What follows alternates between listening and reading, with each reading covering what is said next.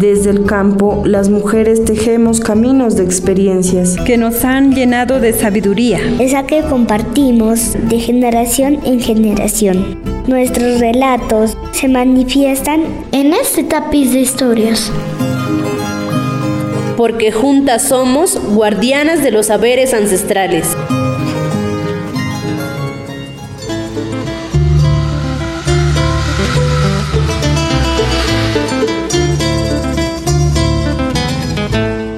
El campo existen historias extraordinarias. Sus habitantes son creyentes de sus propias leyendas, fundamentando su fe en el temor a ciertos fenómenos que los atribuyen a castigos divinos. Estas creencias, mitos y leyendas se transmiten de padres a hijos, de generación en generación, donde la oralidad juega un papel importante. Es necesario que las comunidades cuenten sus leyendas, es parte de la naturaleza humana juntarse y compartir la palabra, la escucha, la enseñanza y sobre todo vivir un momento de aprendizaje.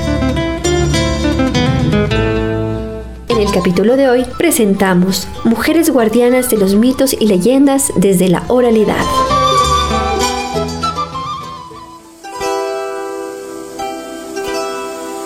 Hola, mi nombre es María Elena Pinchao. Y mi nombre es Marlene Gelpú. Y juntas hablaremos sobre la oralidad. Les contaremos sobre algunos mitos y leyendas de nuestras veredas de Jurado y Concepción en nuestras casas alrededor de la cocina y el fogón hemos tenido esa bonita experiencia en la que nuestra abuelita o mamita nos cuentan las historias de nuestra vereda. Algunas eran fantásticas, otras misteriosas, pero esas historias amenizaban esos anocheceres. Estos mitos y leyendas en muchas ocasiones cuentan de dónde venimos y nos recuerdan nuestros orígenes, también nuestros sueños e historias y eso sí, las mayoras nos contaban muchos detalles.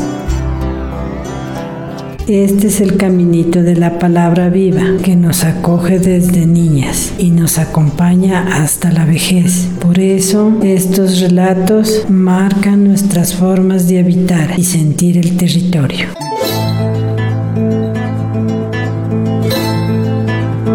La vereda de Jurado en el corregimiento de Santa Bárbara no es ajena a estas narraciones que se crean y son relatadas por las abuelas y abuelos que mantienen vivas nuestras tradiciones, expresada en las palabras que nos van narrando y de paso nos van enseñando.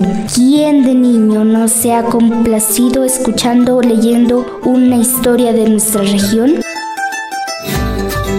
pues aquí hay varios mitos y leyendas que les queremos compartir.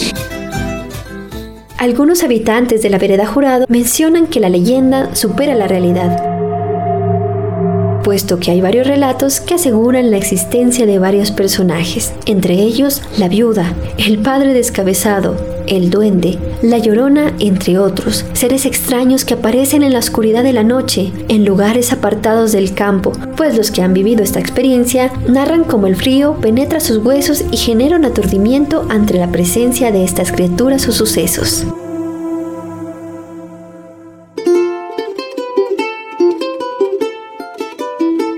Estas historias son contadas de generación en generación y hoy en día las encontramos en libros, audios y videos que nos recuerdan que son parte del relato vivo de las comunidades.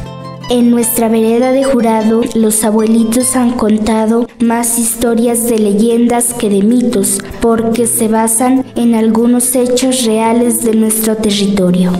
Las leyendas que más se relatan en las veredas, Concepción y Jurado, son la vieja, la viuda, carro de la otra vida, la peña, pero la que más me gusta es la leyenda del duende.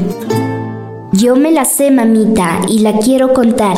Relatan los abuelos que este personaje es muy travieso y curioso. Suele siempre enredar el pelo de los caballos. También cuentan que esconde las herramientas de trabajo y casi siempre le gusta entuendar a las personas que van camino a la casa. A veces los desvía del camino y se los lleva.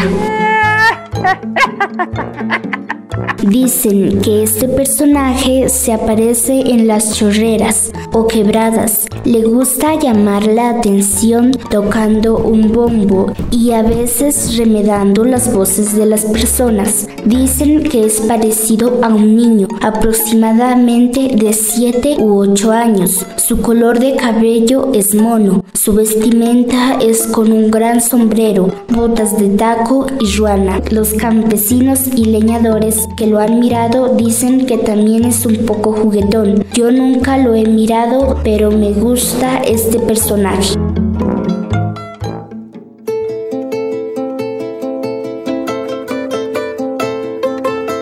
Qué linda historia. Ese duende también es un personaje burlón que anda haciendo sus travesuras por la comunidad de jurado sus alrededores. Es por esto que les decimos a los niños que entren a la casa temprano. Sí, y como toda leyenda, tiene su enseñanza. El mensaje que nos da esta historia es que los niños a veces somos igual e incluso más traviesos que los duendes de la historia. Por eso debemos jugar y divertirnos, pero sin excedernos y siendo conscientes de nuestros actos. Los mitos y leyendas existen en todos los territorios y por mucho tiempo han sido las formas de expresión más importantes desde la oralidad, más aún cuando se es contada desde la voz de la mujer, que con afecto acaricia y arrulla el sueño de los guaguas, constituyéndose en otra de las formas en la que los relatos de las veredas de Jurado y Concepción permanecen en el tiempo.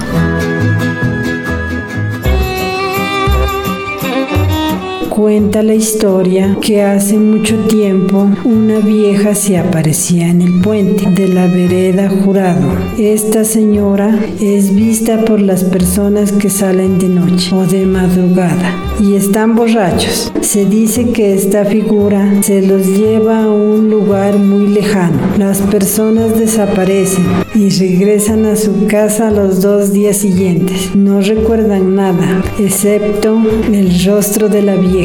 En las noches suelen darles pesadillas y quedan traumatizados. Los abuelos comentan que este extraño ser se les planta encima dejándolos enfermos. Sus familiares preocupados llevan a la persona a hacerla curar, pero no le encuentran nada. Es así que por temor la gente no sale a tomar aguardiente, ni salen de sus casas. Algunas noches han mirado a la vieja sentada en el puente esperando a su próxima víctima en el misterio de la oscuridad.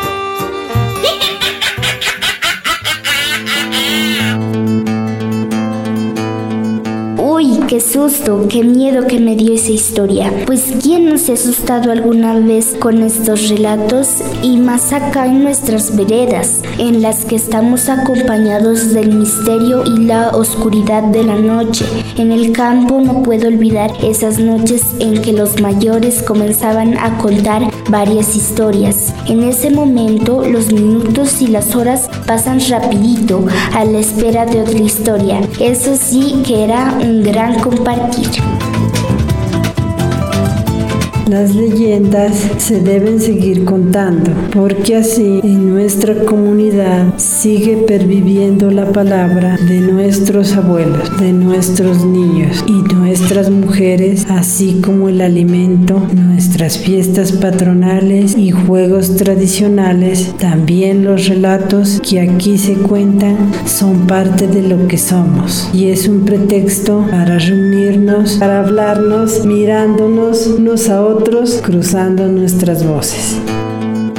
Entre las historias que nos comparten María Elena y Marlene, nos cuentan que una noche fría bajo la luz de la luna llena, Marlene y María Elena contaban leyendas al calor del abuelo fuego. En ese momento, su hija María recordó que su abuelo le contó un mito sobre el carro de la otra vida. Esa leyenda trata de un carro que pasa a las 12 de la medianoche y en su interior lleva esqueletos, cadenas, bolillas y animales y recorre los lugares más solitarios. Y de las casas saca y se lleva a los conejos. Mientras María contaba con gran emoción esa historia, en ese momento se empieza a ver cómo lentamente se acerca una sombra. Enseguida aparece una luz destellante por la ventana. En ese instante, Marlene abraza a su hija y suena un fuerte pito. Se abre la puerta y las dos gritan asustadas. Se escucha la voz de un hombre. Tranquilas, mis niñas. Soy yo, el abuelo. Les vine a dejar unas papas y unos plátanos. Me vine en el carro de su tío. Marlene y su hija se miran una a la otra y sueltan una gran carcajada. Es así como estas historias nos unen, nos encuentran, nos narran.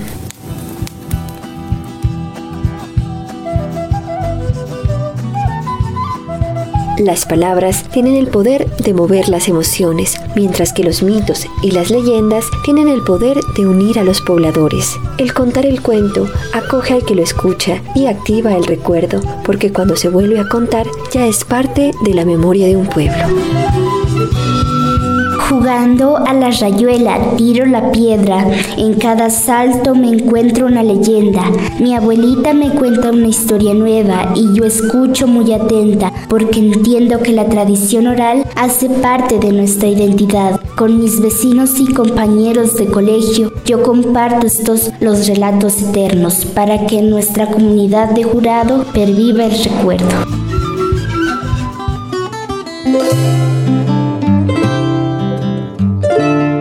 Gracias por ser parte de este recorrido, donde el abrigo de esa palabra cálida y amorosa de las mujeres rurales acompañó cada uno de estos episodios.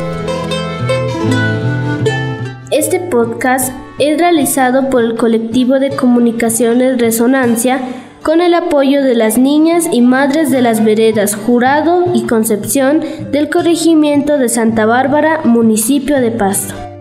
Agradecemos a la Institución Educativa Municipal San Francisco de Asís y a su proyecto de lectura, escritura y oralidad, Pileo Magicleo. Guardianas de los Saberes Ancestrales es un proyecto ganador de la beca de creación sonora digital podcast, convocatoria de estímulos 2021 del Ministerio de Cultura.